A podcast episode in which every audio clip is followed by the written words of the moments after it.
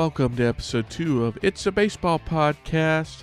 I'm one of your hosts, Sam Hale. You'll hear from our other two hosts, Mike Gianella and Jon Hegglund, here in just a minute. But oh, what an episode we have for you this week! It's a definitely supersized episode. If you thought last week's episode was long, this week's is somehow even longer. But we cover a lot of ground, and I think we do a lot of interesting things in this episode. Uh, we start as we should always start with some baseball trivia about the Rangers, Mets, and Giants because that's a thing that we do. And then it transitioned into a little bit of talk about you know the, the state of societal disinformation. Uh, then we end up talking about celebrities due to the recent Andre 3000 story that was on Twitter. Um, that's a little bit me heavy because I end up having a little bit more than the rest of the lads on that one. Uh, it just kind of works out that way. Though you do get a fun story from when I went to the White House as an invitee. Yeah, that's just a, still a fun flex to say. Um, as well, we move into we talk about fast food. We talk about fantasy baseball and the talk about how uh, the the philosophical version of it, talking about how like as prospect writers and baseball writers in general have hurt the labor movement. Uh, we end up talking about Tim Lincecum and his in and out order, and that leads to a whole discussion. So there's just a whole lot of stuff you can get on this episode. So let's not keep you too long. Let's go right to it. Episode two of It's a Baseball podcast starts right now.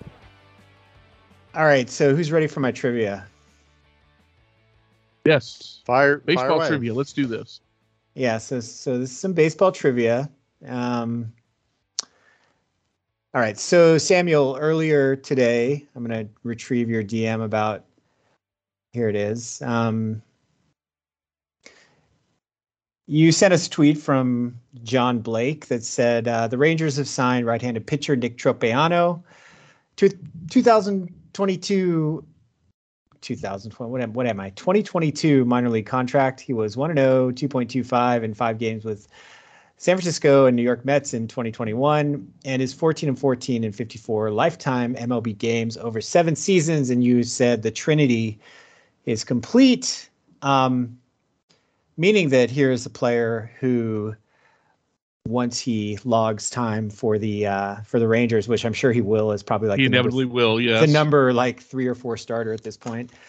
Um, he will have played for each of the teams that we uh, root for. So I'm curious. Um, I, I will tell you off the top of my well, it's it's actually not off the top of my head. It's off a BREF list, but hold on one, two, six, eight, 10, 12, 14, 16. So 20 uh, players in the history of baseball have played for these three teams. Okay, 16 position players, four pitchers. So this is a this is a two-parter. Um, the easy level is uh, tell me if you can name any of these players uh, who have played for the Mets, Rangers, and Giants, and then can you name the one player who has played at least 148 games for each team? Oh wow, that's a good. That's a good one. It's funny. I, I know a lot of two of the three teams, but like coming up with all three, I'm kind of like, hmm. Yeah, I'm trying to think. Um, So yeah, I, like I'm pretty sure Carlos Beltran is not on this list because I know he played for Texas and the Mets at one point. Oh, you do not remember the midseason trade? yeah, he played. went He to was the that was- Giants. That was the Zack Wheeler deal. Yeah. See, I oh, forgot. that's right. It I was. forgot about. I forgot about the Rangers part with him. I remember the Giants Yep. part very well. Yes, he was. He was the. He was a mid-season acquisition in the in the early 20 teens to try and save this thing, and then I'm pretty sure he was on one of those Blue Jays that teams that got bounced. That So Carlos That's- Beltran, uh, 839 games for the Mets, 52 for the Rangers, 44 for the Giants.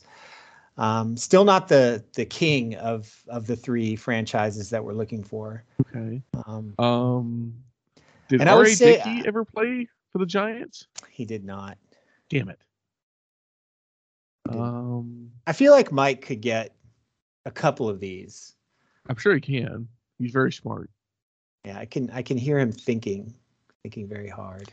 Yeah. The, Um, problem, oh. the problem is I, I keep thinking of the I get two two of the three and I'm doing the Mets part of it and then I'm blanking on like the other side of it.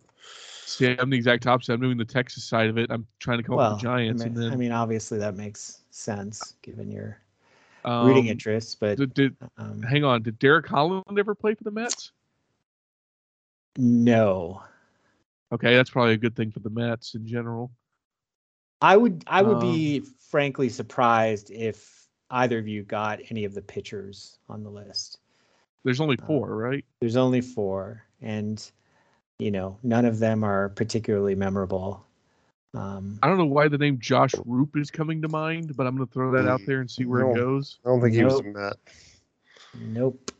I don't think he was in anything. I think I know he was a Ranger, and for some reason, I think I'm stuck on R.A. Dickey and Josh Rupe just Did followed. John, as far as well, if it's not if it's not memorable pitchers, then I would say it's not Jon Matlack. He would not have pitched for the Giants then. Nope. Okay. he did not offend. Yeah, and all the pitchers are from the mid '90s and Oh, okay. and, so and more recently. These aren't like older pulls. All right. And Brown. nope. Not a Met. Um, Oh, let Yeah, me think. so- let me think hitters then, since you said none Think hitters, yeah. particularly like memorable. And remember, we're Uh, looking for one guy who, and I, I, I'll tell you, if it would help, I can give you the years that he was with each franchise. Well, I mean that would help a lot. Probably. Yeah, it would.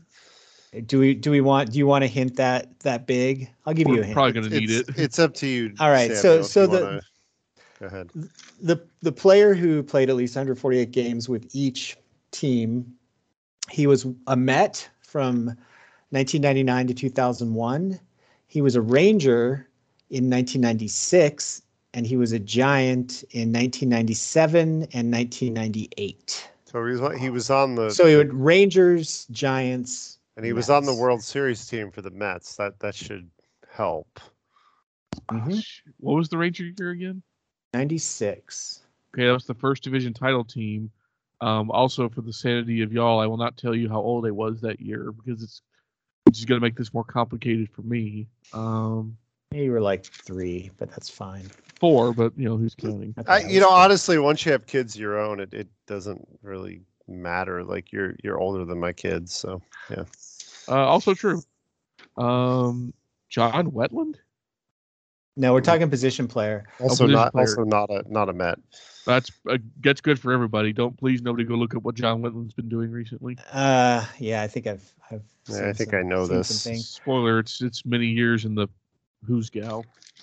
Um, okay, so this player, uh, pretty good career actually. I Um, figured, yeah. played for played for the Brewers for several years at the start of his career. Then the Rangers, then the Giants, um, then actually the Rockies for parts of two seasons before he finished his career with the Mets. And he, um, yeah, 13 seasons, 16.7 WAR, uh, career slash of 291, 360, 385. Damn, that's pretty good. So, you know, this is someone you all you all know. But Mike, I'm trusting you on this one because I, I I am coming up super. Yeah, I'm just here. I'm trying to I'm just kind of I- going and I don't want to cheat. teams in my head. Yeah, and I don't want to cheat either because then yeah, it just isn't like What is it like? well, you the can probably 90s? guess you can probably guess from that description that he was an he was an outfielder. Yeah. Yeah, I'm trying to remember who the outfielders were on that '96 team. Well, see, I'm Um, trying to I'm trying to think of 2000 Mets, and the funny thing is, that's making me think, based on that description. Oh, oh, oh, oh, oh! Was it Darryl Hamilton?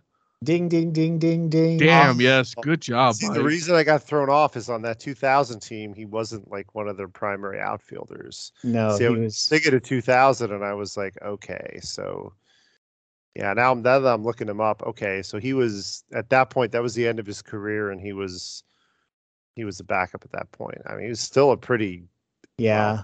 very end. He wasn't, but he was still a pretty productive backup. But yeah, no, he was he was good. Um, I'm trying to see what his best year in terms of WAR was.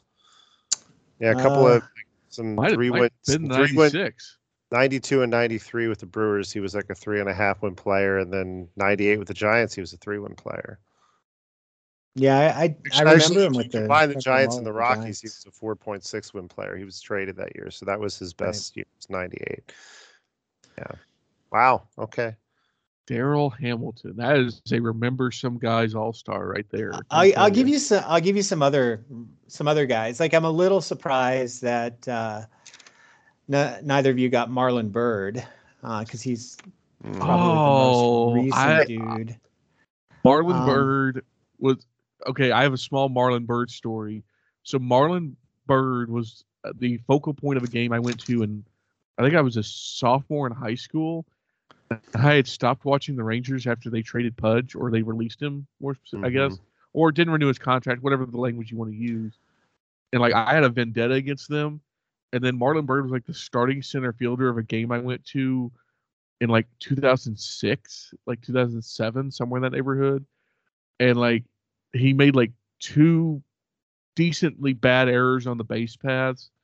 And sports radio that same day was like, man, this guy sucks. You should trade him. But I had fallen in love with the baseball all over again fallen in love with this stupid team again. And I always remember Marlon Byrd having a just shitty day at the ballpark that day. But I was happy anyway. And there was like it was a day game and there was like five thousand people there. Uh, That's All why right, so- there's your Marlon Byrd story. I, I guess I, I forgot Byrd because he was like barely with the Mets. Like that was like a that was a season, and it- it was a season if I remember correctly. The Mets, yeah, the Mets weren't very good.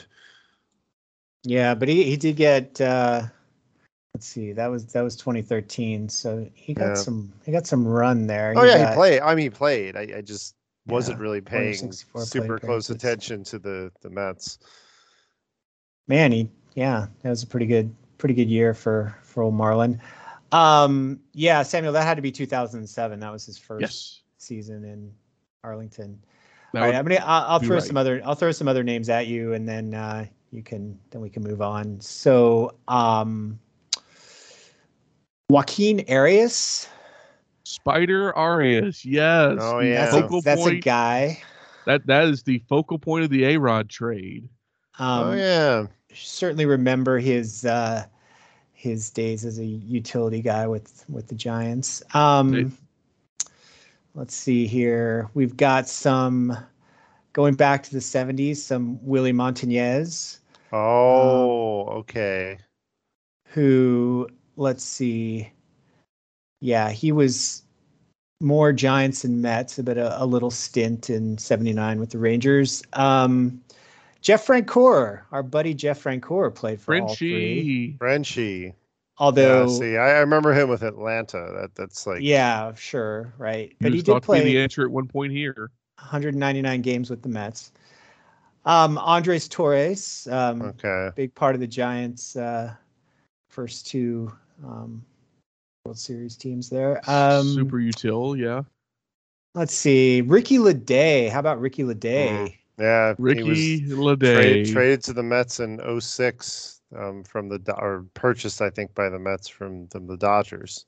Um, how about some Justin Ruggiano, who barely played for That I wouldn't. uh, any of the three teams, but he I think he played for like every team. I think Justin. Okay, I swear I looked up Justin Ruggiano during the season this year, and I think he's got a real estate business somewhere in like the northern Dallas suburbs now, and he promotes himself as like former Texas Ranger. Like there's okay, I'm you keep talking. I'm gonna look this up because there's something really silly about this. That well okay so here, here's a here's an interesting well not it's not particularly interesting. It's it's i guess it's interesting in that he had let's see about a 10 year career um debut in in uh 07 last last year was 17 and let's see he played for one two three four five six seven eight teams. So that's you know he he definitely uh, got some frequent flyer miles there.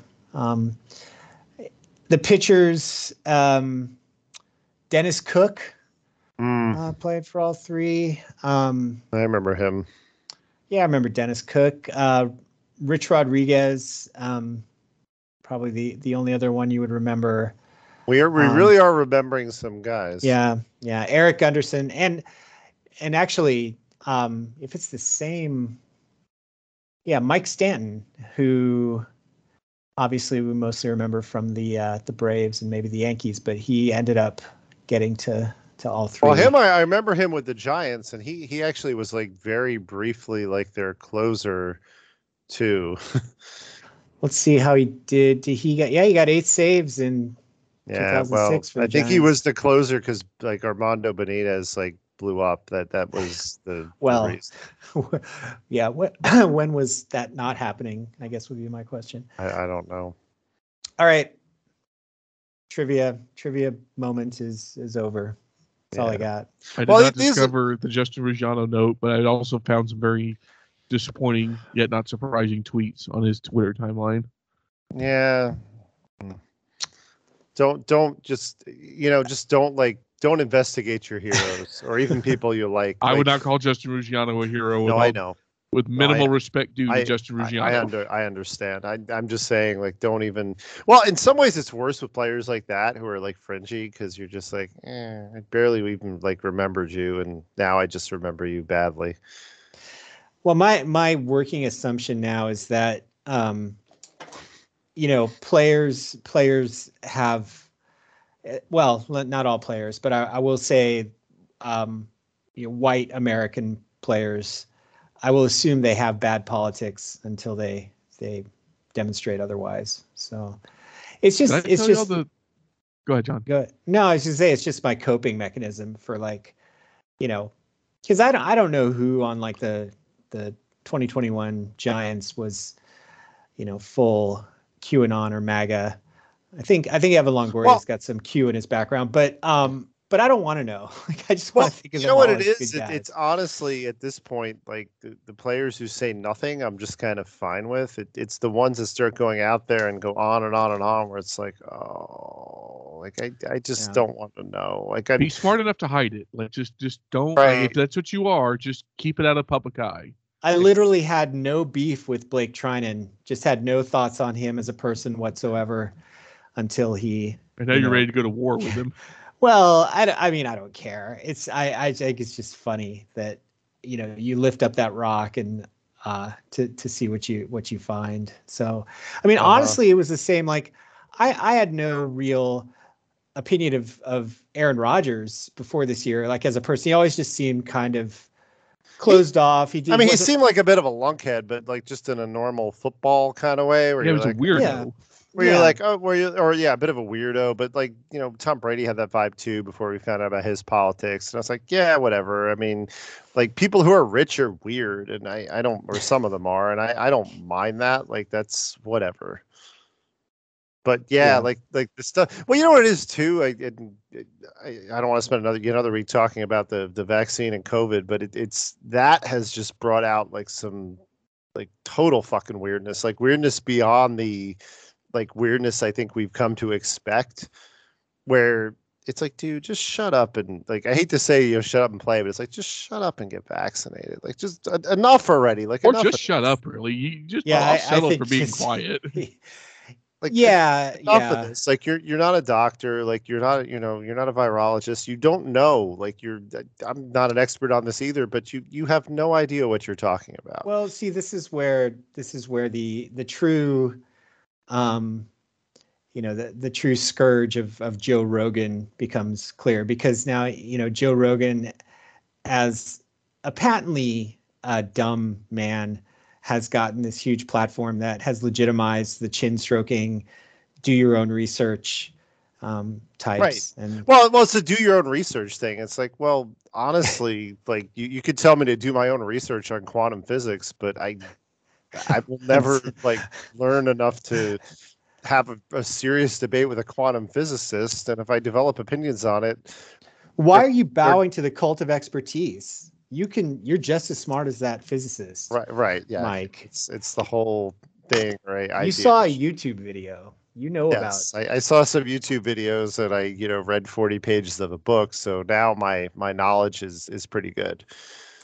Can we talk about the fact that the late '90s, early 2000s Comedy Central late night lineup has gone has done a very big part in trying to ruin America? Can we just sit on that for a minute? If you look at like some of the people there, because you've got Joe Rogan who was on the Man Show, that was a Oh, thing. God. Oh, remember yeah. that. Um, you remember Adam Carolla was a big Yeah, part of that Adam well. Carolla, I remember. Yeah. and Adam Carolla has become the, the messiah for like white dudes for a podcast. Which I mean, hey, I'm you know not trying to throw a rock inside a glass house here, but I'm also not trying to be a revolutionary either. Um, this is just for fun more than anything else. Um, remember Ben Stein had a show on that Mm. on Win Yeah. Ben Stein's Money, which by the way Yeah. was really fun.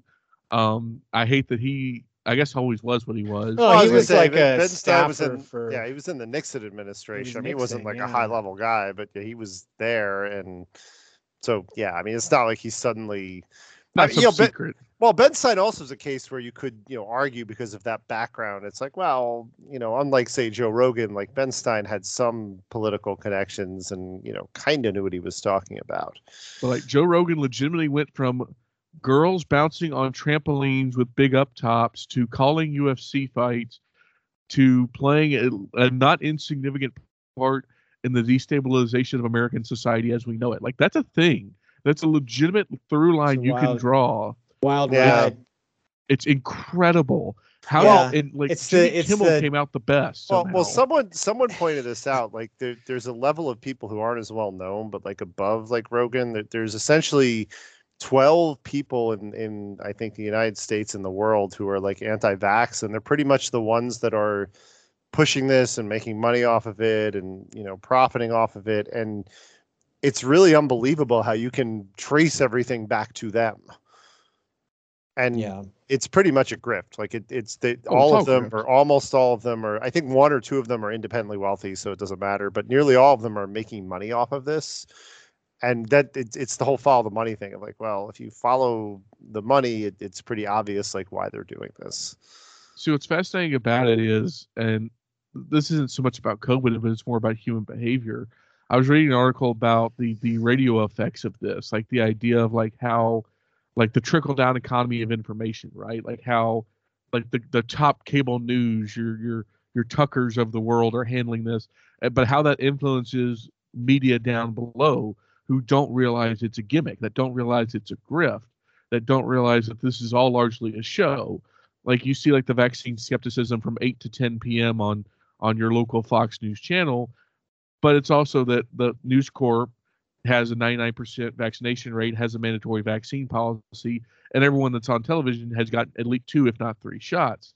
But the problem becomes there is that the lower, the mid and lower level media personalities, like local television, or more specifically in the case that I was reading about, local political radio, like your small Mm. town, like they don't ha- they don't see the grift because to them it's not really a grift it's a lifestyle and you know unfortunately uh, uh, there have been people who have died because of that like Tons there's of a them. few Tons like of a few radio radio people talk radio people. Yeah. including i think one guy that literally called himself mr anti-vax which was only going to go one way Well, but like what what's sad about that specifically is just like those people believe it those people are into it and that could be for anything like it's Yeah. obviously very pertinent now for for this particular issue but what makes me Well- sad is that the media economy is such i guess it has been for a while you can date back to like even probably pat robertson and beyond there where like they know what it is the top level knows what the deal is but the people below it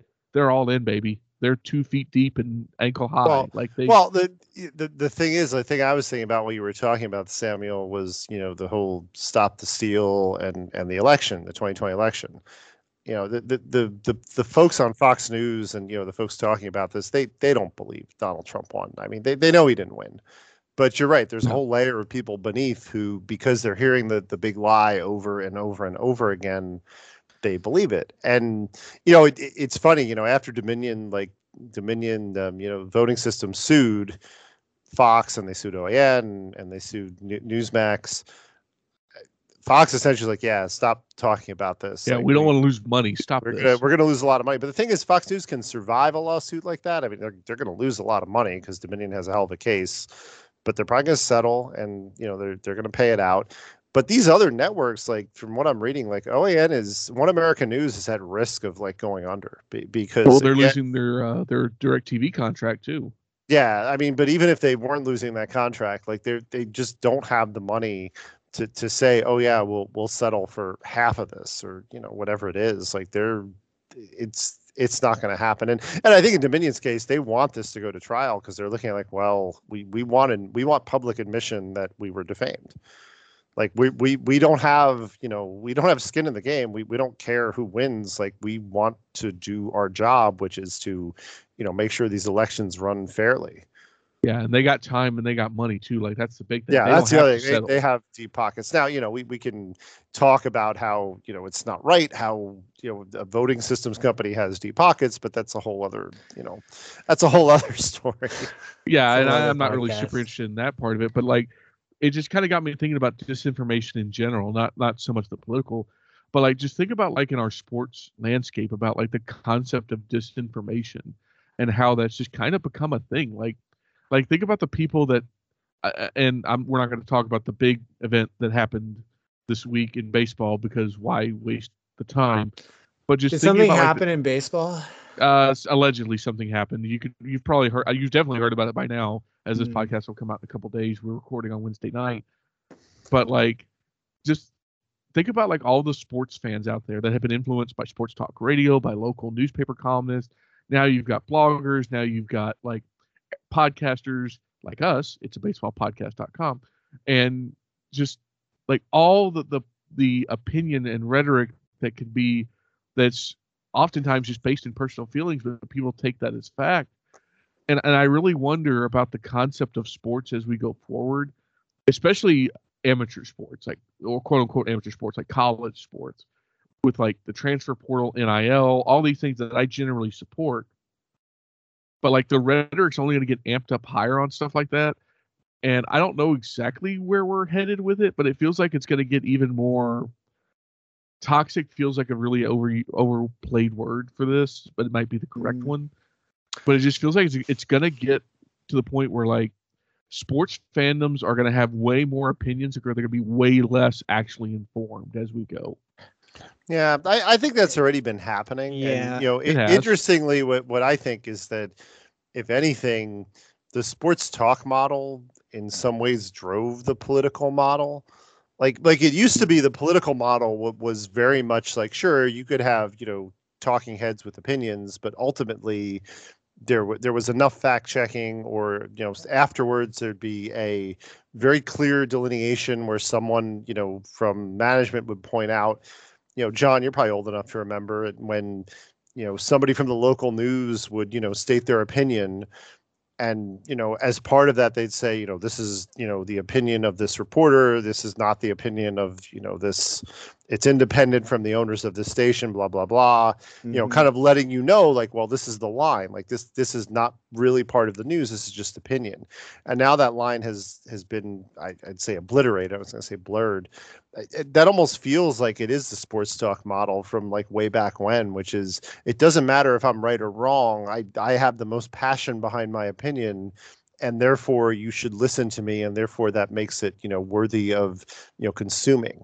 And you know kind of go to go all the way back to you know what started this samuel with joe rogan like that that's that's kind of what i feel is happening. It doesn't it doesn't matter if what matters to me but it doesn't matter if like getting vaccinated is right or wrong if the people who are talking against it are the most passionate and the most strong feel the most strongly about it or they come across as feeling the most strongly about it they win or at least that's the perception Yeah, and and it's it's a catch twenty two because I think the same thing, you know, is that same dynamic is replicated in the in the political realm where the right recognizes that you know we we just have to win. We don't we don't all we need to do is is win. We don't we're not uh, beholden to any sense of fairness or uh, rules. And and the Democratic well the Democrats especially I wouldn't you know I would say not everyone on the left but the Democratic Party is like no we play by rules. We're not going to be those those people. We're not going to be that um, political bloc that just abandons morality in the name of be pure power. Yeah well there- uh, for in anything and and that that's how they keep losing is because they hold ti hold fast to this this principle. I mean i'm not going to the underside of that is that you know they're far more cowardly and you know um, um, objectionable reasons for why they they don't push for true Yeah. progressive policies. But i think like as far as the way it plays out in public it's like you know, the right is fully at home with saying, look, we'll be the loudest, we'll be the strongest, we'll we'll scream. We don't care if it's based in truth. Um, we will just do what it takes to win. There, there was a during the run up to the Iraq War, and I, I, in my head, I want to attribute this to Karl Rove, but it might have been someone else in the Bush administration who said it. But, but the important thing is that someone said to a, I believe a reporter, like someone in the Bush administration, you know, while you're arguing about this, you know, while you're like arguing about meaning the run up to the war, whether it's right or wrong, we're writing history. Like we're we're the mm-hmm. ones writing the history. You know, we're we're the ones you know moving forward with this you know you're you're you're standing on this platform of facts and you know what's right and what's wrong and and that and we're, we're telling you it doesn't matter and that that really set the template like and i remember the time like you know when I, I read that you know and this was revealed like shortly after that was like really disturbing but that's been the way things have operated now for the last two decades and you, you could argue longer but that at the very least that's when the quiet part was said loud right? Like that that's when somebody was like yeah like well while you sit here and dither about all this ethical stuff we, we don't give a shit. We're we're mm-hmm. we're doing it. Hey can i make a really um bizarre segue from that sure uh-huh. um so did i ever tell you this is going to lead somewhere um kind of but did i did I ever tell you um, both that my my dad went to high school with Dick Cheney? I you might have you. you I don't might have. Men- I feel like you might have mentioned this. Yeah, and Cheney was I think a year older um, than my dad, but yeah. Um, but that leads me to the the uh, the the other thing that I had dropped, which is that that thread going around on Twitter about your strangest encounter with celebrities. Yes. So yes. You, you both have seen, I'm sure, plenty of people responding to this this prompt, right? Of course. Um, but I want to pivot to a feel good celebrity story. The the tweet that I that I dropped in in the DMs. Yes, yes. Um, so so this is from and and this is leading up to me wanting to hear about uh, you you all's um, encounters with with celebrity because I'm sure yours are more interesting than mine. Mine are no, mine are really. I only have a couple. Well, they're really boring. All right, so. well, Sam, Samuel's going to carry the carry the pack for all of us then. But anyway, so so this, this is just this is just pure good vibes. I don't want to. This is you know before we get in, into the uh, before we go to the dark place again. So uh, this is a tweet from Jason Roth. Uh, goes uh, his Twitter handle is at lucidj, uh, and he says in response to the the prompt about your strangest encounter with a celebrity or your most interesting or whatever it was. Um, once uh, Andre 3000 was on my ferry ride to Alcatraz, and I said hi. Uh, my six year old autistic son came over and started talking his ear off about German Shepherds, his obsession at the time. Andre talked to him about dogs for like 20 minutes. We exchanged numbers. And four years later, I got this text, and then we have a screenshot of a text. There's no reason not to think it's it's from anyone but Andre 3000. And the text says, Hi, Jason. I was searching for a name and yours popped up. I remember our cool encounter on the boat. Ha, how's the kid? I'm living in New York City now. So if you're ever here, please reach out. So, so I want to unpack a few things about that. Um, first of all, it's obviously very cool that Andre 3000 of, of OutKast fame um, engaged, you know, not, not, you know, he said hi, didn't big time this family, said hi, said to the, to the father and the son. Not only did he do this, but he engaged the son and um, recognized that he was not neurotypical and and you know engaged his um, his talk on German shepherds for 20 minutes. He gave this this dude his number. They exchanged numbers. Okay, that's incredible. Four years later, it's not that the dude reaches out to Andre 3000. Andre reaches out to Jason and says, "Oh hey, I just this name came up," and he remembered who this, you know, Jason was. Uh, and he replied, he sent him a text out of the blue asking after the kid and and said, Hey, if you're ever in New York City, reach out, let's hang. And best of all, he got the apostrophe right in your. He didn't do the Y O U R. He did Y O U apostrophe R E, which you know is the the icing, the cherry on top of that kindness Sunday. Um, so I don't know. Just wanted to wanted to point that out. So before we get to like our own encounters, I should say that Andre 3000, first off, is one of the premier musicians of our time that simultaneously gets so much but not enough credit because Mm-hmm. his work is phenomenal. Like I, if you're if you're listening to this and you don't listen to OutKast, I can't help you except to tell you to go start because um and really start anywhere you want. Like there's really not a bad place to start. Just go on Spotify, pull up the This Is OutKast list, and just go for a while. You'll be happy you did. Um, if you know OutKast, just go do that. You're gonna feel better about yourself in about 30 minutes. It's just really good music. Um, but I just love the fact that Andre 3000 has recently, as like 2020, people just reported seeing him playing various instruments in the wild. Like there's reports of him playing like some sort of woodwind in, in like Central Park or something like that. I'm not That's trying to draw attention, just like just hanging out, playing a playing an instrument, having fun. Like there's there's no like rhyme or reason to it. And apparently this is just kind of who he is. He's just kind of a really chill guy. Um, and this also reminds me of my one of what might be my favorite appearance of his, and I want to make sure that I've got this correct. He appeared in one of the worst movies I've ever seen, but that I really, really, truly love. Um, Be Cool in 2005 with John Travolta and uh, oh my god. Harvey Keitel. oh and my Vince Vaughn. god. It's I a remember, terrible I movie. remember Totally that movie. I, I, I don't. I wouldn't put it in like the all-time worst, but I, I did not like it. It's not all time worst, but it's pretty bad. Um, It was But I- subpar for sure. I I really truly do love it. That's also a very young Dwayne Johnson appearing in that movie as well before he figured out that he could make more money uh doing Fast and Furious movies.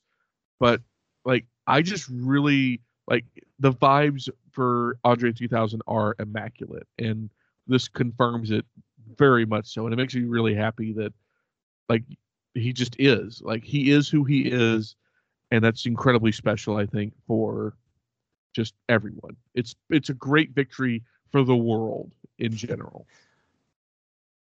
All right, so so uh Samuel, you you have you I know you have a story up your sleeve. Uh, I mean, you you've certainly had plenty of of encounters with celebrity in in your line of Uh, work. yes, uh, I'll, I'll try. Let me see what I can think of here.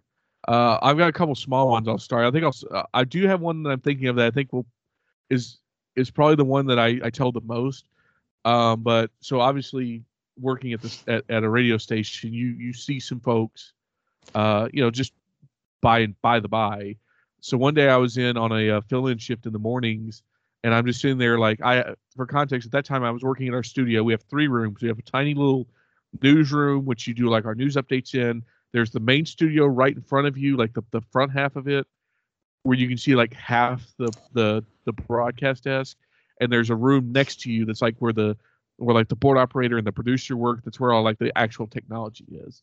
So like I'm sitting there writing my news update for the first of the show, like because there's one right before the show starts, and so I'm writing it. and I'm kind of late that day, so I'm kind of hurried and I'm checking it over. But I finally finish it, and then I was like, okay, I have a couple minutes before my update hits, and I look up, and I haven't looked in the main studio at all. I just because I've just you know you know how you like you get to your desk at work and you just you take like ten minutes and you're just freaking hurried, and then you kind of come up for air. So I look up, and I see through the big window that's right in front of me, and I go, oh, hey, there's the commissioner of the NHL sitting five feet from me in the Bain studio because he was there for an interview about the NHL draft, which was coming to Dallas that year. And he was just like, but they had snuck him in, just like completely like unencumbered. He was just there with like some big giant bodyguard guy, and he was just sitting there waiting for an interview. Was this gotta- Gary? It is Gary Bettman, who is Okay. all of like five five. He's incredibly tiny, um, a legitimately tiny human being. But he was just sitting there, just like waiting. Um, I had a very similar experience uh, uh, after that, where I was sitting doing almost the exact same scenario. I looked up and oh, there's Ice Cube just sitting in the studio, just hanging out because he was here doing an How interview did for the. How, did you not lead with Ice Cube? Um, it, I think this is chronological. I'm pretty sure Bettman came first, and that's how my brain organizes it. But he was there because he runs the three v three basketball league, the Big Three, and he was there. It, it, runs the AAC a couple times a year, so they brought him in, and uh, so he was there. That was pretty cool. Um, recently, so WrestleMania is coming through to Dallas this year, or Arlington, I guess. AT&T Stadium in Arlington. Uh, so during the holidays, I was I worked quite a bit, and uh, one of the big stars of wrestling, Drew McIntyre, was in the studio, and I tell that was not unexpected, but uh, I was there. I, I was working. I was producing the show after he appeared on, but I went. I I ran into him in the hallway, and I got to shake his hand and introduce myself and I was wearing a T-shirt that had the show name that I was working on. And for context here, it's it's a parody. Let me see uh, if I can find. But it's it's. I want. I'm doing this live live as we record here, so it's a parody of the world's most dangerous group NWA photo shoot. So if you if you haven't mm-hmm. seen that, type in "world's most dangerous NWA" to your Google machine, and it was a parody of that for the uh, for the show that's I was working on. But it's got like all the hosts on it that all the people that work on that show. It's got the name on there, and so I'm standing there with this giant three six foot four Scottish dude, and I shake his hand. He's real nice. He's but he's staring at my T-shirt as we're like just kind of. And it's clear, you, you know how someone just trying to read, like it's clear he's trying to read the T-shirt, and uh, like I, I kind of noticed after a minute, but he's just like looking down, like staring at it, and my direct report's actually right next to me, and he says, "Oh yeah, that's that's one of the shows that we have here." And I'm like, "Yeah, it's uh, the guy and, and the host come by and introduce it's his show right there," and he he, he goes, "Oh, that's that's cool," and I'm like, "He doesn't get it," and, and he just kind of chuckles in Scottish. He's like, "No, I really don't."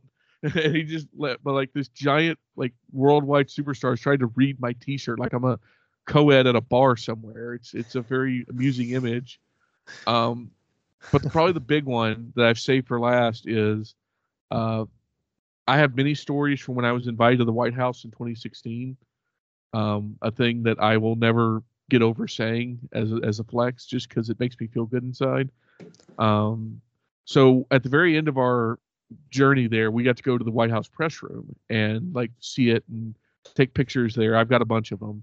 Uh, I posted them before but there's windows so like on the on the right side where the door is there's windows so as we're congregating in the room we can see outside it's kind of a overcast october day in washington d.c and i'm talking to a couple of the people i was with because it was like five different colleges were there and i'm talking to them like we're just kind of just shooting the shit and we look out the window and i look at uh, and i say something to the effect of hey is that the official white house dog? And uh, I'm I'm talking to a couple of, of women, and we we both we all go outside, and yes, out there being walked was at the time the senior White House dog, Bo the water dog that was uh, that was yeah, living the, in the White the House. Portuguese water dog. Yes, the Portuguese water dog, who was born who was born at a uh, breeder in Boyd, Texas, not far from where I live, and he had a dog walker with him. Whoever the official White House dog walker was, and we're like, "Oh my god, do you mind if we take pictures with him?" He's like, "Yeah, he's out for a walk. Just make if you don't mind, be quick." We're like, "Yeah, of course." So the probably so I got to meet and take pictures with and pet the official White House dog. Uh, I didn't get to meet the president. Wow. I didn't get to meet the vice president. Who cares? Um, cares? But the White House dog uh, is probably the one that I uh, think about the most. Uh, he passed away recently, as a matter of fact. I think in 2020, I want to say, or maybe even last year. And I posted my picture with him, like, "Hey, you were a cool dog. You know, hope hope you you know enjoy the Rainbow Bridge." But people kept thinking it was my dog that had died, and mm. which also made it really awkward when my dog actually died last year. It kind of made it super awkward. But like, I had to clarify, like, no, no, this is not my dog. This is actually the White House dog that just died that I met. Like, this is not my dog not mine. Uh, but yeah, that's that's that's those are probably the three high on my list that I can think of at the moment. Of of just like hey, chancing or four. They're like hey, chance encounters of just interesting moments. That's pretty good. Um, yeah, I I I uh, brushed up against uh, Zsa Zsa Gabor in a diner in Santa Monica once. That's that's my my closest tho- those encounter are- with fame. Yeah, those are mine too. Like a, a handful of, of people that I've I've brushed up against and never didn't really say anything or have anything interesting happen as as part of that. Like uh, I, I think the closest I've been to a celebrity out I've mentioned this before on on flags, like out, outside of, you know, covering sports or whatever. Um, I was at an anti-war protest for the Iraq War, and like Tim Robbins was there, and like he was like a foot from me. And That's cool. it was just noticeable because I'm tall, like I'm six foot three, and he's taller, and it's always that thing. Like when you know I see somebody taller than me in person, I react. So my first reaction is, "Wow, that's a tall dude," and then my next reaction was like, "Oh, that's that's, That's Tim Robbins. It's not just a tall dude. It's it's Tim Robbins." So yeah, I, I don't I don't have very many many stories. So it's funny. Like there's it's more like people I know have the stories. Uh, there's someone I used to date. I just thought of this. Like her, uh, um, her aunt lived in in New Canaan, Connecticut, and a lot of Mhm. her family lived there. And so one day she's visiting, and like David Letterman, this is like in the '90s. You know, he, he zooms by and like what, whatever his sports car was, and my, my girlfriend was like, "Oh my God, that's Dave Letterman!" And you know, my aunt was her aunt was like, "Yeah, we see him all the time." Like just kind of bored with the whole, you know, idea of of seeing Letterman.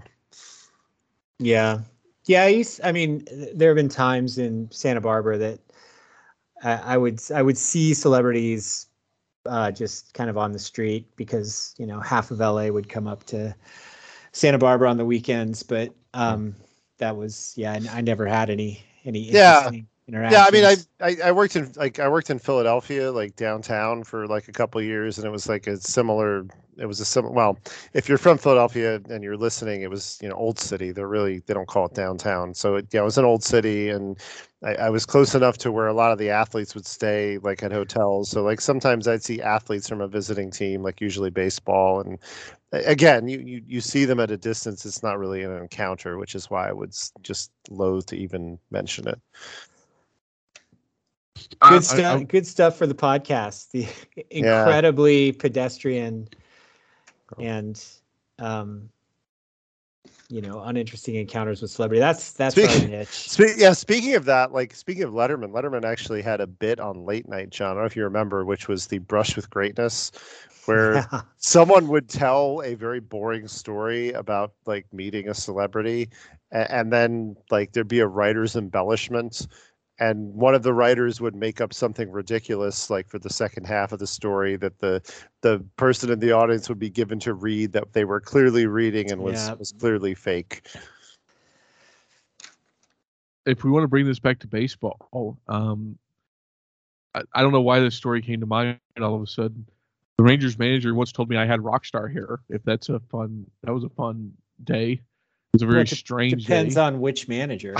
it's a current manager actually, uh, Chris Woodward. Okay. Uh, I, I I had left the station early. I'd worked an afternoon shift and I was covering the game that night, and I left like around one o'clock, and I had to be the the game was like like five or six, and going home didn't make much sense because of my commute. So I just went to the ballpark, and I went to the off the record writers meeting, uh, on or media meeting. And for those who don't know, um, just about every manager before a game like four or five hours before we'll meet with writers the the radio team the tv like it'll just be a media scrum but it's entirely off record. You're just there to get like certain information. Like it helps fill in some of the gaps. Um, pretty much every sport does something like this but baseball because of its frequency does it every day almost and so i never I, I just got there early i never went to these when i would cover games i would get there too late so me and, and friend of the podcast levi weaver we're just kind of hanging out. I just I would just enjoy talking to him. So we go to this meeting, and I had done this is right after I cut my hair too, like from like being really long, and I had like I was dicking around with it, looking very much like a stupid white punk. Like I very much looked like that at that time, and I I was just still trying to figure out exactly what to do with it. Uh, I still am, almost three years later, and but like I came in there, and I guess he'd never seen me before, which is makes sense. And he kind of looked at me. He's like, "Hey, all right, rock star. That looks good. I like it." And he's just very casual, like just not a like he just and he was smiling the whole time. He wasn't trying to to bust my balls or anything. He was just like he I think he legitimately liked it.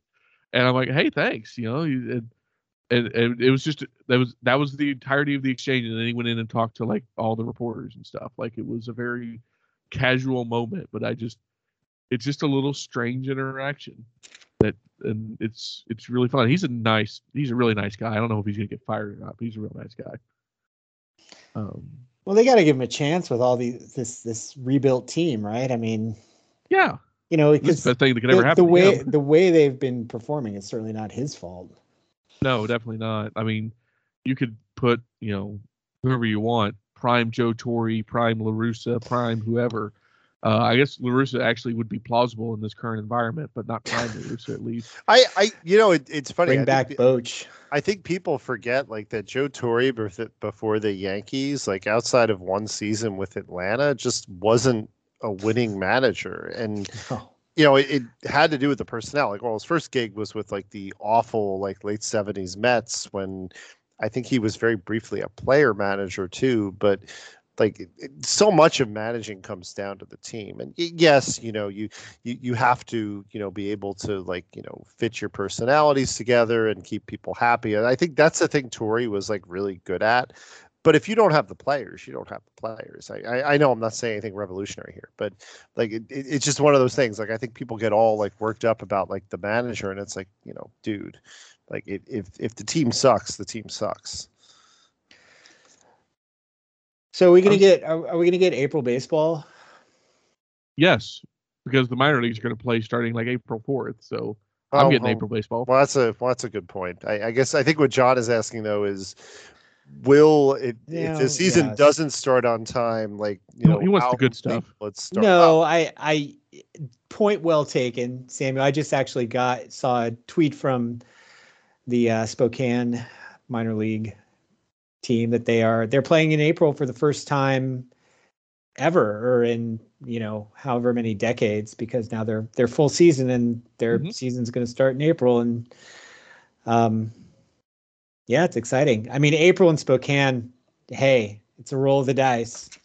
You don't know what you're going to get but uh yes but I did mean I did mean the major leagues. I don't so, think so I don't know I, I I guess to me the question is how long of a delay is there going to be? Like, is it going to be a couple weeks? You know, is it going to be a month? Is it going to be something more? I, I, I, it almost feels to me like I, I can't see how MLB would shoot themselves in the foot, but then I don't see how they can do a lot of the things they do, and you know, yet they do them. And yet, yeah, yeah, it's I don't know, man. Like you know, 2020 really is such a and I, and I hate to you know to bring that year up to such an anomaly really and truly. But it just feels like that showed us like who the i mean not like we didn't know. Uh, anyone that's paying attention knows the sides here. And if you're pro owner at this point i i, I hope you found a a, a uh, style of shoe polish that you enjoy tasting well, that's just what you're doing. But if you're pro owner you're only listening to this you, this is clearly a hate listen for you. So yeah, how did you uh, get? I don't know here? why did, you would be this deep into. How did you arrive here? But, three very anti-owner people talking, yes, but whatever. The, the, literal like anti-owner anarchist that this show exists on, but I, I think it's just really it was really instructional to what we're going to see this year because it's pretty clear they were willing to do the things that we thought they weren't willing to do. Like they were willing to say, yeah, we'll sacrifice games and and they you know they'll tell you in the name of safety. That's bullshit. We know it. Like it's it's all about those economic factors. And if they and i don't i don't think they can well, crush the union this year. I don't think that's a thing they can do. But i mean the headlines that are out early aren't great. So i, I don't I, think they're defeatist yeah, I, I mean, I, I think if you know if they cared about safety, there might not have been in 2021, or at the very least, there wouldn't have been fans at those games. So you know, the I whole agree. the whole safety thing is like, come on, like give give me a break. Like that that wasn't really bullshit. the issue in in 2020. Um, so yeah, what what a lot of this comes down to is they, uh, to your point, Samuel. I think they know they can't break the union, but they they want to bend it as far as possible. Yep. And, you know, to your point, they are willing to sacrifice some of the 2022 season if they can achieve that goal. Mm-hmm. I think we can get to June without MLB baseball. I, I don't think that's out of the ordinary at all. Like because Ah. you figure the ramp up period's going to be necessary if we if we overshoot spring training, like Well, We'll that's probably- a certainty at this point. pretty I'll- right. yeah, Well, well, well, that's what it is. I, you know, what what what was it in 2020? Was it like a three week ramp up? Yeah, like I uh, think we called it summer camp. So that's probably what it. that's probably what they're looking at. So, you know, if if you get an agreement where, you know, let, let's say it's May 15th and they come to an agreement, you're you're looking at baseball in June, and that one that seems realistic. And I, I don't know if it's optimistic or pessimistic, but like that's the timetable that wouldn't surprise me, like a May 15th agreement, and you've got baseball like in early June. And I think think, I if that happens, the the unions won. Well, Am I wrong? can, can we say that not knowing what the deal is? I mean, we, you know, what Well- what will they have won? I mean, they well, let- well, let's let's back up for a second. Like, what what does like to to to go back to your point, Samuel? Let's back up to that. Like, what what does MLB want? You know, don't don't say to you know destroy the union or you know make sure everybody makes the minimum. I mean, in terms of what they can get, like what do they want? I mean, probably the they simple want answer expanded playoffs for one. And Well, definitely I- want that. is right. I, I think the thing to go back to what they want is they want to expand revenue as much as they possibly can without you know setting up a system where the you know the players say okay we want 50% of the revenue and no matter how it's done we want it done. So like if, if, if the players said if mlb said tomorrow sure we'll give you 50% of the revenue and we'll open our books and we'll prove it this would be over right? Because Yeah. at that point the players would be like all right well we know that you're making a buttload of cash and I- I- it doesn't matter to us how that happens like we we win.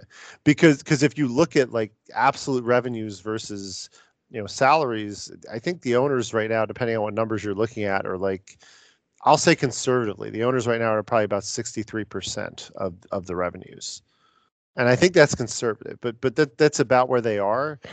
And this this is what it comes down to to me. The owners want more. Like the owners want to get up to like mm-hmm. 65 70% Yeah, yeah, I think I, I think the goals here of ownership are to increase their size of the pie, and however they can do that, they're willing to do it. I also think they're they're trying to put the kibosh on any sort of, and we've seen already that the PA has withdrawn their service time, like proposal that that's just not going to happen.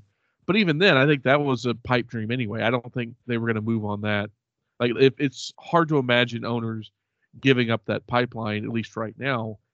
But I think if the players come in with even a little bit of expanded revenue sharing, and if they can get like the arbitration plan that they want through, or at least a modified version of it, where arbitration becomes more player favorable, um, whatever that looks like, and I don't think they totally know at the moment. Maybe they do. We just we just don't know yet.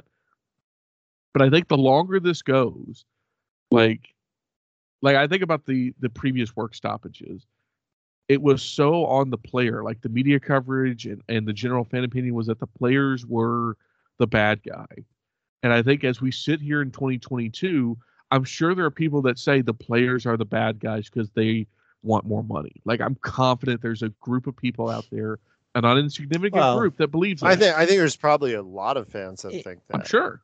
and I think you know the, a lot of the major writers, you know, um, Olney and and Heyman and and those types are falling into the, um, well, these are just two sides that need to come together. Like both of them have to get Well, something. Like they're meeting they're in a trying to both vacuum. sides You know. Well, I, I think Sure, what they're yeah. I think what they're doing is they're they're being very careful not to blame the players. Uh, but what they're doing is they're sort of saying, yes, why why can't we all get along? Like why why why won't the players you know uh, make some concessions? And it's like, well, this is a lockout. This isn't a strike.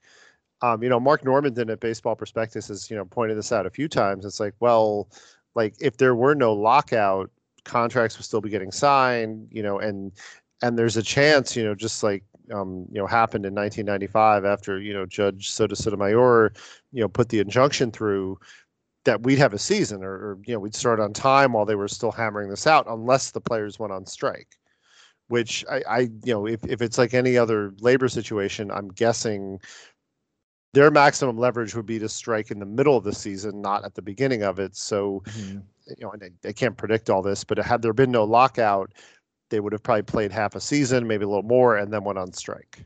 Mhm. Yeah, probably.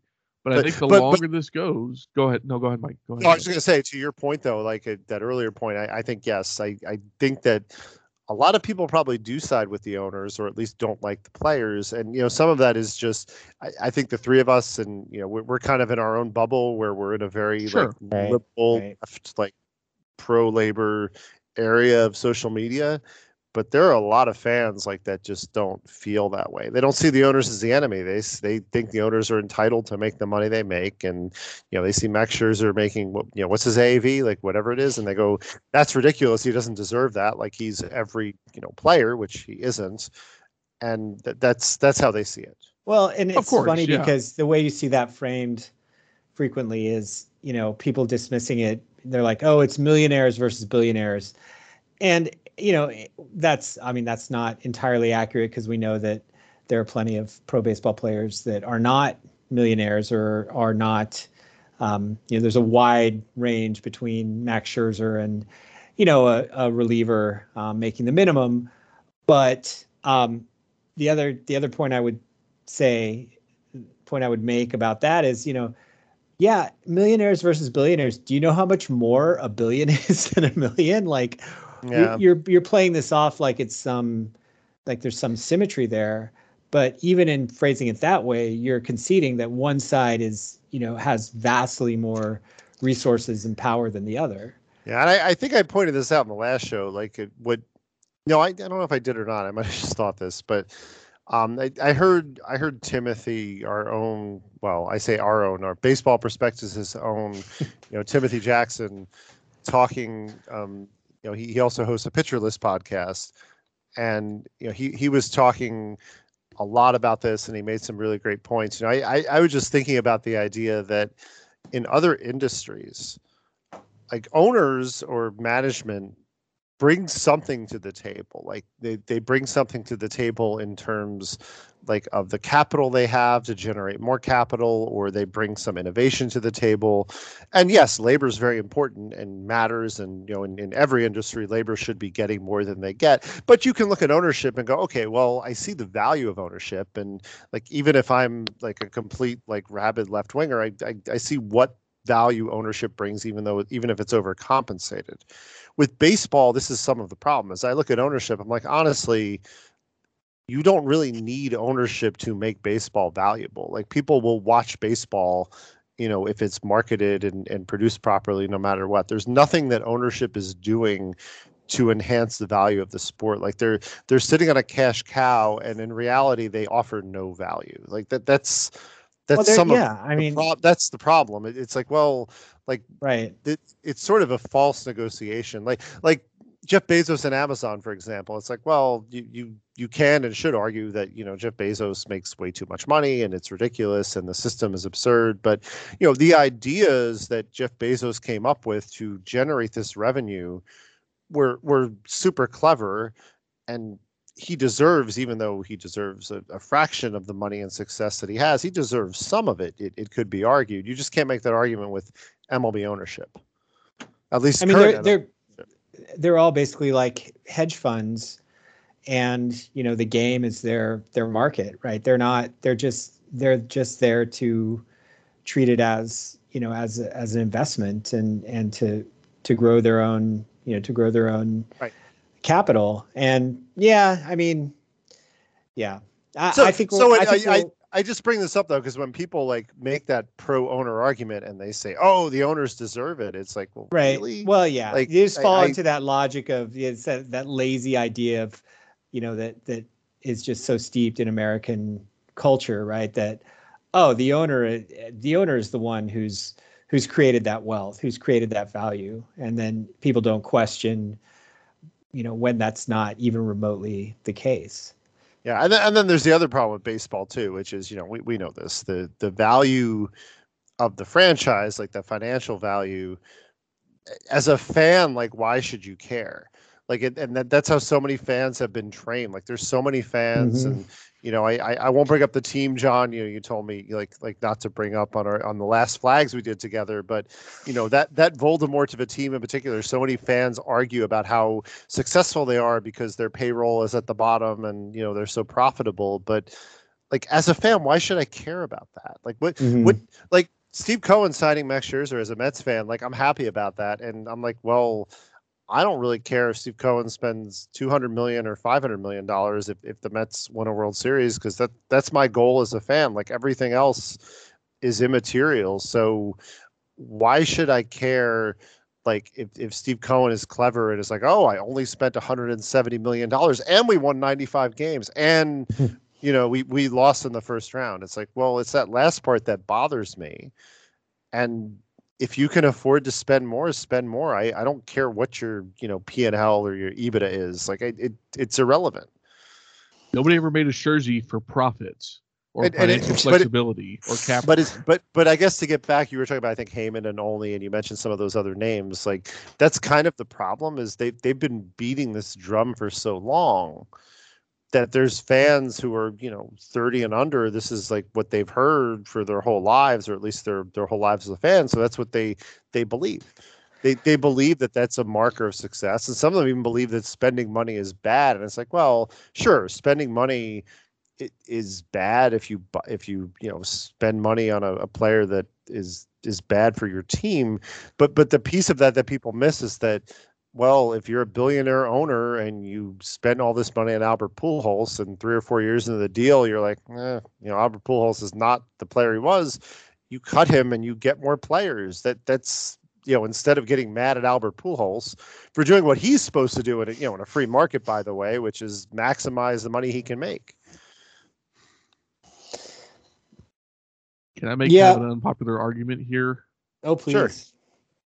I think also um, I was thinking about this as you were kind of discussing it, Mike, about the the media sources. We, our industry, the the baseball writing, specifically the the prospect and fantasy industry, we probably either inadvertently or advertently have a little bit to do with this.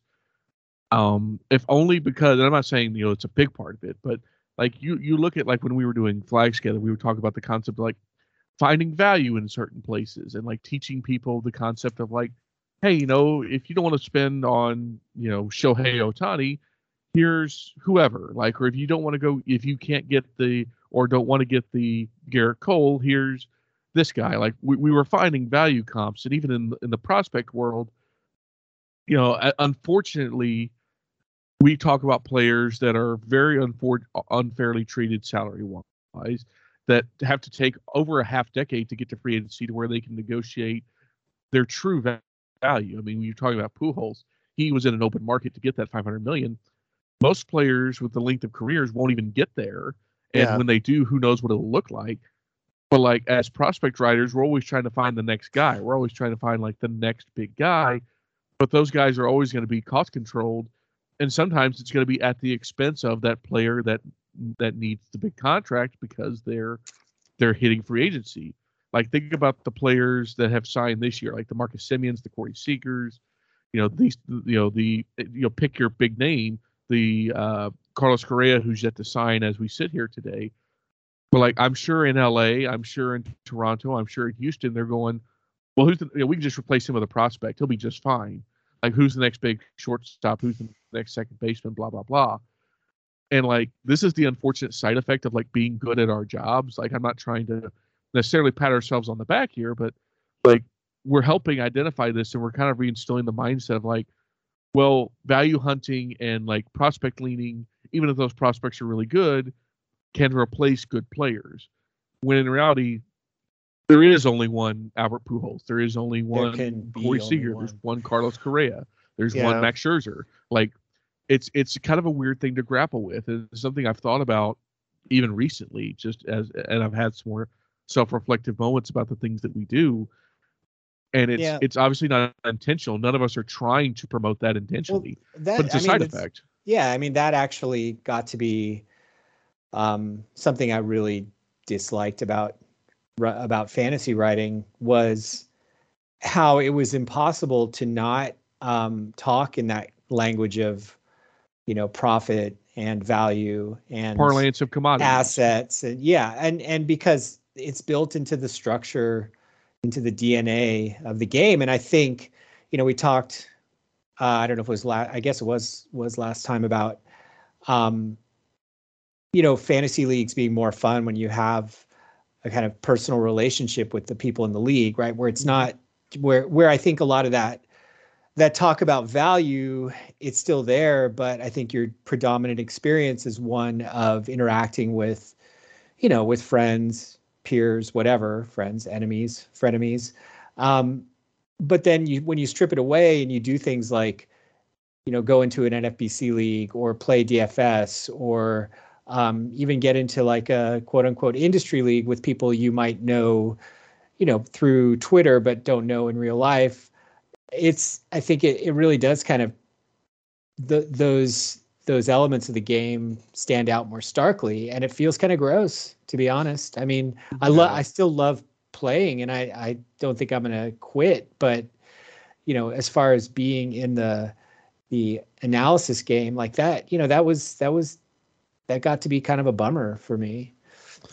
Yeah, and you know, people have pointed this out, like with prospect writing. People have pointed it out with like sabermetric writing in particular. Like a lot of people point out that like one challenge with sabermetric writing is, you know, it, it's driven to that. It's driven to that idea that you know, Albert Pujols is bad because he makes too much money, and I, I know I'm oversimplifying, mm-hmm. you know, and you know, this player's you know great because yeah, the sort of Fangraphs dollar per. He's war. cost controlled. Well, in baseball yeah. prospectus, even before Fangraphs, you know, were the ones that kind of started, you know, kicking the tires on that and like you know coming up with that that parlance or, or revolutionizing that that whole idea, and so it, baseball has just kind of all sort of like move toward this. So you like on the one hand, you have what we were talking about earlier, which is like the sports talk radio and the fan that doesn't think these things through, who's conditioned, you know, to think, well, you know, I believe ownership and you know, I, I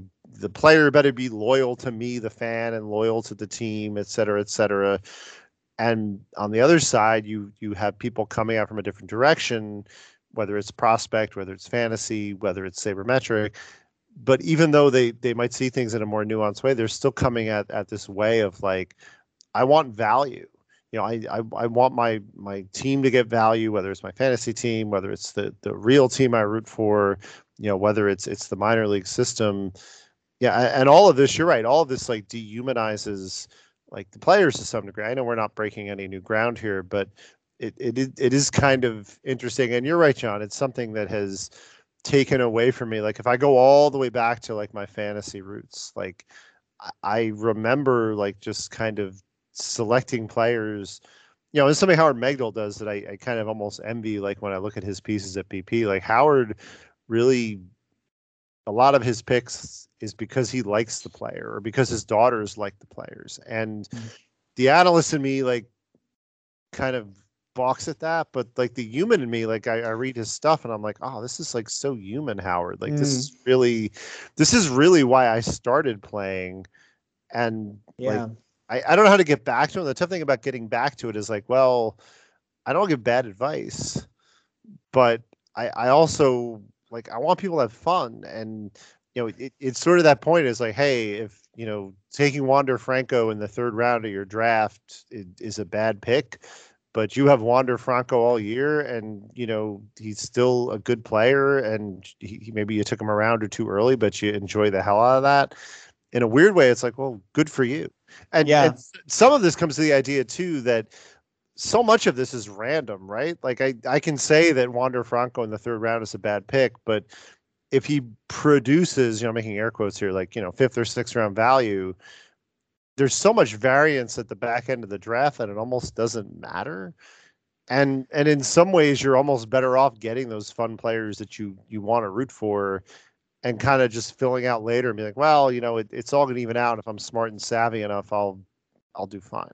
Maybe I'll I'll I'll do that this year just not not prep for any of my leagues and just go and and draft fun players. We have, there's a guy in my home league and he um couple years ago, we had set the date for the. Uh, it was a few years ago, it was pre pre pandemic, and we'd set the date for the draft. And he's like, ah, I don't know if I can make it. You know, I made plans with my. He's a single dad with a teenage daughter, who's also a pretty big baseball fan, and and he's like, I don't know if I can make it. You know, it's my daughter's birthday weekend, and So he hemmed and hawed, and we are like, "Yeah, dude, it's it's fine, we get it." And then he at the last minute, he's like, "Yeah, I'll be there."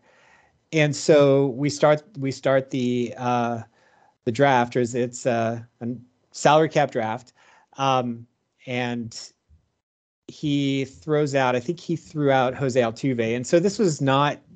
This was kind of post MVP Altuve, so it's when Altuve was, you know, very clearly not a like a you know first or second round pick. I think he was probably going around the fourth round. I can't remember. Um, but anyway, so bidding starts. It gets really high. I think we're getting like in the 40s, and um, you know, there's bidding up into like the the low 40s, and finally he just shuts down the room and he's like, you know, 48, which had had jumped like five dollars, and we're like, whoa, dude, Frank really wants Jose Altuve. So, you know, he's yours, man. And and after you know he we all sort of wrote down the the that you know Altuve went to to Frank's team and he's like yeah um you know that was that was the one promise I made my daughter. She's like get Jose Altuve. I don't care how much you know you have to pay but I love Altuve and he has to be on your team. And if you do that I don't mind you going to this stupid baseball draft. There, there there's That's a awesome. great yeah, there, there's a great story like that from one of the. Uh, it, it's the Alex Patton, um, Peter Kreutzer League, the American Dreams League. Like, so this is like one of the old school leagues that started in the '80s or early '80s, and the, the original rules, you, you when you picked a player, it was like suicide, meaning you couldn't drop the player unless like he was sent to the minors or, or put on the IL.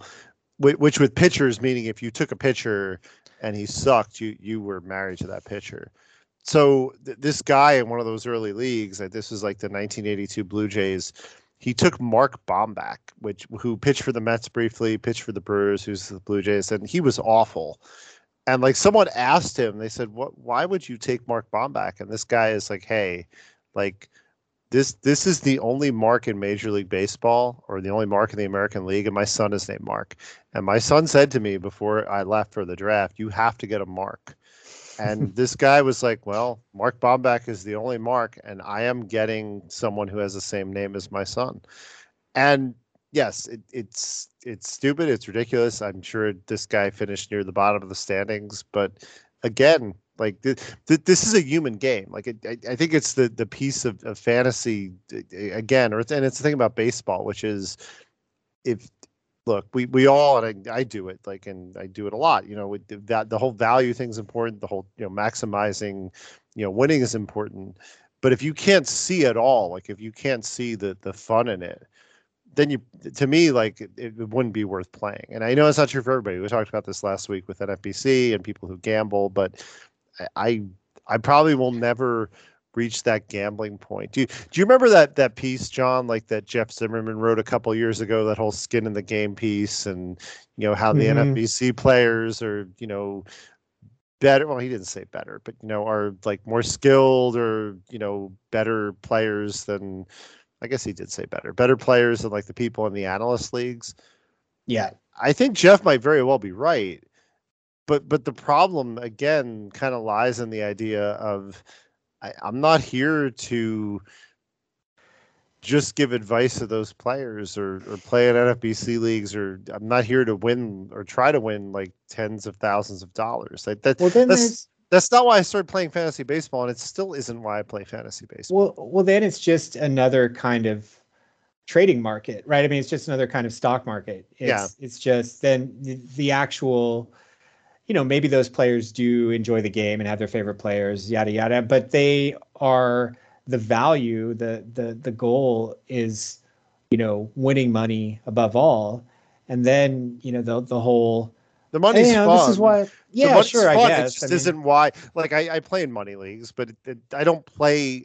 Like I like winning the money, but that's not sure. why I play. And I think sure. I said this last week too. Like the most, some of the most fun years are the years I finished like you know fifth or sixth and didn't win money but like started out with this like super crappy team and managed to finish middle in the pack and like made a bunch of trades and like just really had a lot of fun with it you know i was a couple of years ago i think maybe this was was just after the pandemic started. But I I, I didn't.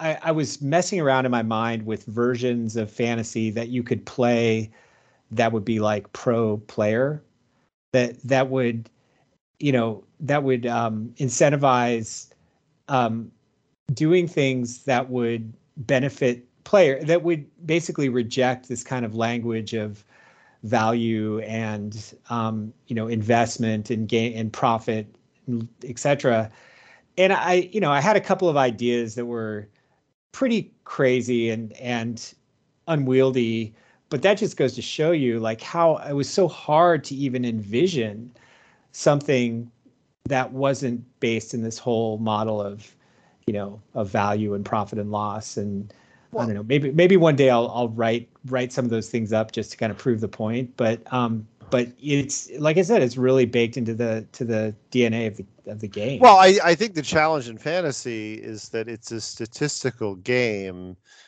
and the mm-hmm. statistics like even if you go all the way back to the simple you know four by four which is an imperfect game there's still value in those statistics. And and that that's kind of the problem right? Like the, the problem is like well to to do what you're suggesting you would need to find something that isn't wedded to statistics. You would need to find something intangible. Mm, yeah yeah. So, so to do that like you know i i don't know how you you do that. Like I, I don't know how you translate, for example, the fact that Tim Anderson, you know, is or seems like a great guy by all accounts. I don't know how you build build that into his value. You know, some mm. some kind of some kind of Q rating. So years ago, do do you remember Spy Magazine, Sean? Mm-hmm. Yeah. In the late '80s, early '90s, they they came up with a, it was a parody of, of fantasy baseball, and they called it Rotisserie Life. So what what their the the concept of their game was you you drafted movie stars and you know television and like real life celebrities and you got points when they were just mentioned i think it was in usa today that was you know part of the joke. So you could try to come up with a baseball game where you know someone is mentioned positively in the media you get points and you could i guess try to add that to the statistical element you know if you take that away completely if you just use that intangibles, I think you're playing a different game entirely. Yeah, no, but I, I was thinking of versions that basically put you in the position of it still puts you in the position of a quote unquote owner. But see, this is this was during the winter. I, I can't remember it was 2018 or 2019, but it was where all the talk was about how the owners weren't weren't spending and how free agent it was the the winter of the really slow free agent market and you know, I was thinking about games where you're basically incentivized to spend a lot of money and and thinking about models that you could do that with. So you would still try to um, have players that were doing well, but it wouldn't be on this model where you had a $260 you know cap and everyone had this this uh, this cap. I mean, it it was going, it was gonna, it was it had all of these like preconditions, and it wasn't even like you know a true um, game that you could play kind of throughout the season. But I was just these were just thought experiments. But um, I'll try to maybe I'll try to dig some of that up and I don't know. It was fun. Yeah, well, it, it's a thing I like about you know, as you know, I, I started playing and I, I still haven't finished it. Like I, I started playing the 06 season in Strat-O-Matic, and I keep playing it very slowly and going back to it. And I'll be honest, I'm nursing it. That's why it's taking forever because I'm really enjoying it. But it, it's a thing I enjoy. I enjoy like playing these individual games, mm-hmm. compiling the statistics. Like I'm keeping track of the statistics, but seeing how in an individual game there's just this variance, right? And it's the variance I enjoy. Like it, it's the randomness of, of statistics and, and games, you know, and, and the fact that you know Philip Humber can throw a perfect game, right?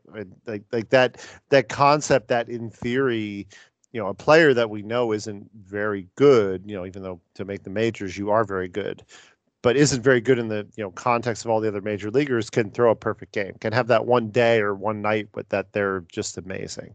Like like that that's that's the I think that's the other piece about fantasy baseball. Fantasy baseball tends to you know even things out. It's a full season, so eventually you know the the, the players you get and, and the team that wins is, is the best team. But that is the thing I love about baseball. Like I, I don't necessarily love that seasonal grind. Like I, I love the randomness of, of the one day or the one week where, you know, as much as I, I decry like people taking their victory laps in April, I get it because I do enjoy that that variance. Yeah, no, totally. I'm just brain I'm just starting to think of games where, you know, you you have end of the bench players, you know, for like a week at a time, and then you you get points when they actually, you know, do something. Um, when they when they when they produce when they have that that three homer game or that that no hitter. I don't know, um, but you know, I'm all for um, thinking about ways that you know you can kind of get out of that that value yeah. trap in in fantasy. Yeah, it, it, it's tough though because, like I said, it, it's such a statistical game. Yeah, you would almost need to find a way to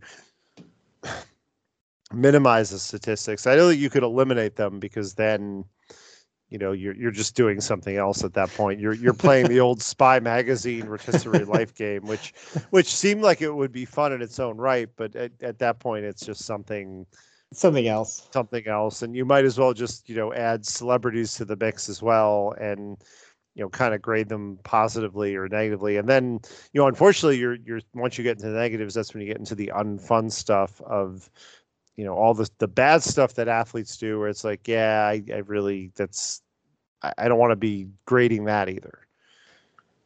This is giving me an idea that we're going to have to talk about off the air because i think i might have something to bridge this gap but i don't want to go public with it yet because it also might involve some people that are going to listen to this podcast one.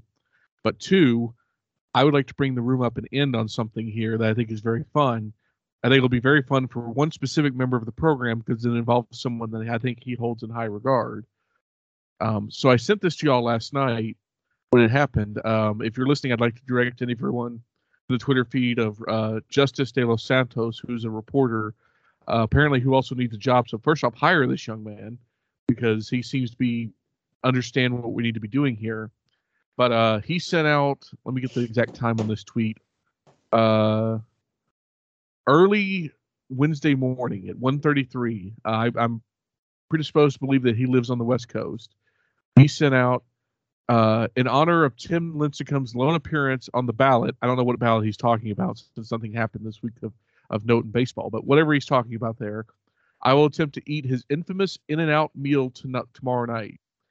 Three double doubles, two orders of fries, and a tr- chocolate strawberry shake.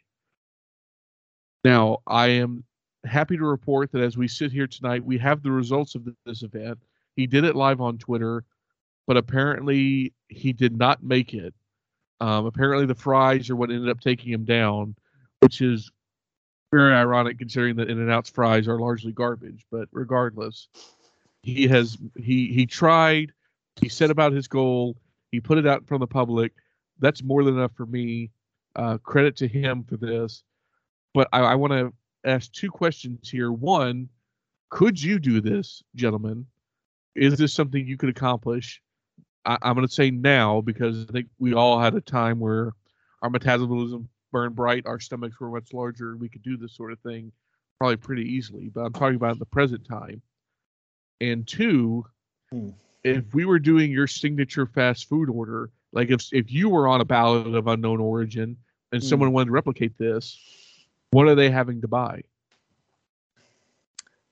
All right, I'll, I'll go first. No, Please I do. could not. I could not. I I you know, I know my limits. I think maybe if I were um, drunk or under the influence of of other um, other substances, I might have a better chance, but but at my at my age, like I know this, I, I would I would puke. I think halfway through, um, and it wouldn't feel good.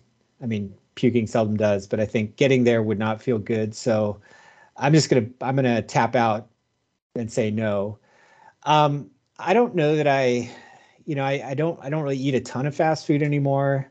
Although when I was younger, um, I did have a uh, for I guess what this would have been like senior year of college. There's a bar we like to frequent, and across the street from the bar was a Taco Bell. And when I was young and my metabolism was just, you know, in overdrive, uh, my friend and I would have a few beers and go across the street to Taco Bell and each get a 10 pack of tacos. And, you know, Taco Bell tacos are not, they're not, you know, there's a lot of lettuce. There's, there's, they go down pretty quickly. They're not huge. They're not huge, but 10, 10 is 10 It's a lot. and, and we would we would uh and my friend who's even you know he i'm i'm pretty average size and he is a a smaller uh smaller dude than i am shout out ross um but we would we would get through collectively 20 tacos in i don't know in far too far too quickly for for our own good so that's what i got to say on, about that Mike. Well, I mean, I I would say now, no. You know, it, it, if you're talking about, I, I I could probably do the non-burgers part of it. Like if I had to do the fries and the shake, I I think I could pull that off. But if you if you're adding that element to it, hell no. I, I I'd be the same as Jon. I'd be. Well, I am so because that's the that's the goal. Yeah, so I'd say no. Uh, yeah, I mean, same thing for me in my prime. I could certainly like you know eat a whole pizza or you know really pound back the food, but th- those days are are gone. Uh, and then the second part of your question, Samuel, it was like, what would your I guess ideal meal for somebody else be to? Yeah, or like a signature for like if somebody was like, I need to go get the Mike Gianella meal. Oh, What are they Hmm. going to go get? That's well, I mean, it's probably just local to here. Like we we've got this uh we've got this like Korean place and they have like sort of a I I don't want to call it call it Korean tapas, but that's really what it is. Okay, that's And an interesting idea. They've got like a lot of small plates is what they have and like that that's probably the meal I'd be getting. Like I'd I'd be like going there and and spending like lots of money on the small plates and just eating like probably 10 of those like appetizer type things until I, I couldn't eat anymore. That that would be my that would be my signature meal. I'm not laughing at that because that's awesome. I'm laughing because there's an Iliza Shlesinger bit about this exact thing. And I'm not sure if that's what Jon's laughing about. If it's not, I'll send it. I'll try to find it online and send it to y'all. But there's, she does a fantastic bit about tapas that is, that's, that's what I'm thinking of now. So thank you for reminding me of that. That makes me very happy. I want to come Uh, to your your hood and and have some Korean food. Yeah, that actually sounds Yeah. really dope. yeah, you, you, you can you can you can do that. You know, it, it's funny where I live, like the suburb I live. So I'm yeah, I'm in a Philadelphia suburb, and obviously the you know I lived in Philadelphia for six years. Obviously, the restaurants in the suburbs are not nearly as good, but because of where we are, and because you know we're not in say the suburb of a lesser city or in the boonies, there are some good restaurants here. There are there are a few really good restaurants, and th- this one, which is called Co it is is one of them. It's it's a very very good place. I don't know if this would be a band name, but I would certainly make it like this is like a, a good early 2000s kind of indie emo album name, Suburbs of a Lesser City. Oh, it's amazing. That would That's like be- an would- 06 Isn't that band. good? That would Yeah, be for sure. Yeah, that reminds me of Norm Macdonald's Suburbs. "Better Than Ezra" joke. Oh, what Please- was that? What was that? I remember that, but now I don't remember it. Yeah, write that down, Jon. I'm gonna need, need that for something for a future project. Write down that band name. We're gonna we're just gonna keep a I list of it. those. I'll I got it. uh, I'll need that later. Uh, What, I what's guess the I'll- better than Ezra joke, Mike? The I believe the "Better Than Ezra" joke is you know the number one like song on the charts. This charts this week was "Better Than Ezra," and you know number two. I'm I'm actually gonna find it because I I don't want to do this. uh I, I, I don't want to do this uh joking You can't dishonor. Norm's memory. Here it was in music news. This is like from Weekend Update. In music news, number one on the college charts this summer was Better Than Ezra. And at number two, Ezra. That's right. it's just, it just and it was just, it was that Norm Macdonald delivery too, like the way the way he just deadpan that, where you're like, oh my god, it's Like, amazing. It was those things you you, you kind of know the joke is coming, but you you also know you're gonna you know you're gonna laugh at it. Yeah. Yeah. Suburbs of a lesser city. That's an amazing. You could title name. you could title the episode that if you wanted to. Uh, Suburbs well, of a we'll put on the list for future episode names. We actually have a. Uh, I, I this is a good part before I answer the question to say that we are currently doing a uh, a gimmick with our episode names. Um, so if you're listening, look at the one that we'll name this episode and from the episode one, and see if you can figure out what the nomenclature is because there is something tying it together, but it's it's something very specific. So. Uh, but You it know- is a thing, so have fun with that. You, you know, it, it, it's late. I know we're wrapping up. Um, we, we should maybe we should save the food thing for the next episode because I, I'd love to hear. You know, not now because it, it's you know, like I said, we've been going for a while. I'd love to hear all your food stuff and particularly like your your local go to food places because because that's the thing. I imagine we all have those and. Um, you know, Sammy, I don't know if you've ever lived in a, a big metro. Jon, I think you have. Um, Mhm. but like even where you are now like i have to think that you've got your go-to's like Oh, you've yeah, got your you've got your places that are like yeah i know i don't live in like new york or you know san francisco or, or some big city where there's just a you know so much amazing food and i can just find it no matter what but i i, I think next time i really want to hear about your your go-to's like where where you live So Mike has planned episode three. but let's finish episode two because I'll answer the questions. I, I will answer my own questions here. Um, could I do this? Maybe. I think if I did it, I might die. There's a very real chance that if I was able to complete it, I might just die. Um, I think I have probably the best chance just because of age. Like, but I I've noticed my own metabolism is slowing down. Um, I think the thing that would actually guarantee I could succeed is if I could swap these for protein style, which is no bread and it's lettuce wrapping the no, you, burgers. you you can't. You no. No, look, I- I know I Mike is trying to like give up the burgers, and you're trying to give up the buns. No, no, like, no. I'm saying I think this. I, You- I'm this saying under this condition, I like under his condition, I probably could. I probably could, but I would be dead. I There's no would certainly conditions. be able to- There only there is only the Well, then- meal. You would be mourning my death on the podcast next week if I did this. I think. So I think Oh. the shake would be what showed slowed me down. Also the Mm. fries because I don't like the fries. Well, well, yeah. I Um, mean, if you if you throw a low carb in, like so, yeah. When I was in my twenties, I I was like doing a low carb diet, and th- there was this place in New Brunswick, New Jersey, which had a like I think it was like two 10 ounce burgers, like just saddled in between like you know two buns, and I I just ate it without the buns, and it's like, well, that's a lot of meat, but without the buns, you're not really doing the full, you know, stuff your face experience. If that Also, makes any tr- sense. It does. It does. And if you're trying to replicate my fast food meal, I have many because I eat a lot more because I'm on the road a lot more than y'all these days. Um, but I think if what's the one I would probably say my current one is is a Popeyes meal because that's the one that I enjoy the most. Um, if you're trying to do my my uh, un, unnamed ballot meal, um, you're going to a Popeyes. You're getting two spicy chicken sandwiches. You're getting two biscuits and an order of uh, a regular order of fries, uh, and a, probably any large any soft drink you want. Pretty much, like I alternate between two or three, but a large soft drink. That's probably what you're getting. Um, if you're Yeah, trying to I- replicate my meal, I, I don't do much fast food anymore. Like pro- probably the, the the one like guilty pleasure I have, and that this is reduced since I don't go to the office, and this was something. It, it was just way too close to my office, so I did it more than I, I should have. Um, it was like the Five Guys fries.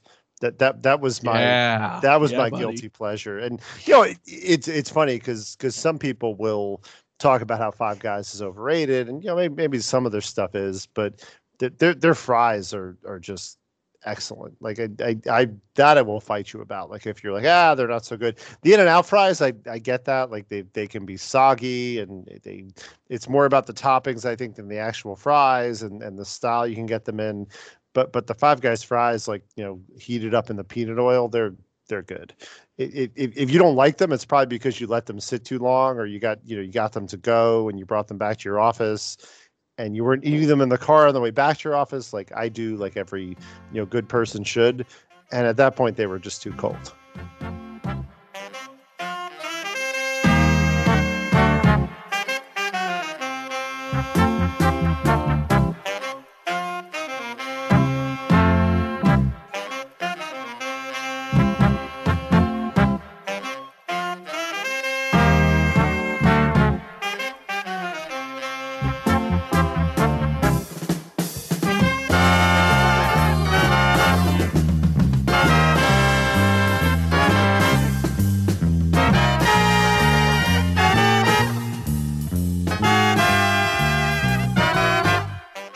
Well, that's a wrap on episode two of It's a Baseball podcast. Again, a real long one, but we thought it was a lot of fun and we hope that you enjoyed it. Uh, if you're curious to follow the host on Twitter, you certainly can. Mike Gianella is at Mike Gianella. Jon Hegglund is at Jon Hegglund. You can find me at the Samuel Hale. If you need more information about the show, it's a baseball baseballpodcast.com. We'll take you to our website. If you're trying to find the podcast, we're on Spotify, we're on Apple Podcast, we're pretty much anywhere you can find a podcast. If you have a business inquiry, if you have an idea for the show, if you just have a message you want to give us, nice or otherwise, it's a baseball podcast at gmail.com. Hit us up and let us know what that is. And until next week, we will be in your ears real soon.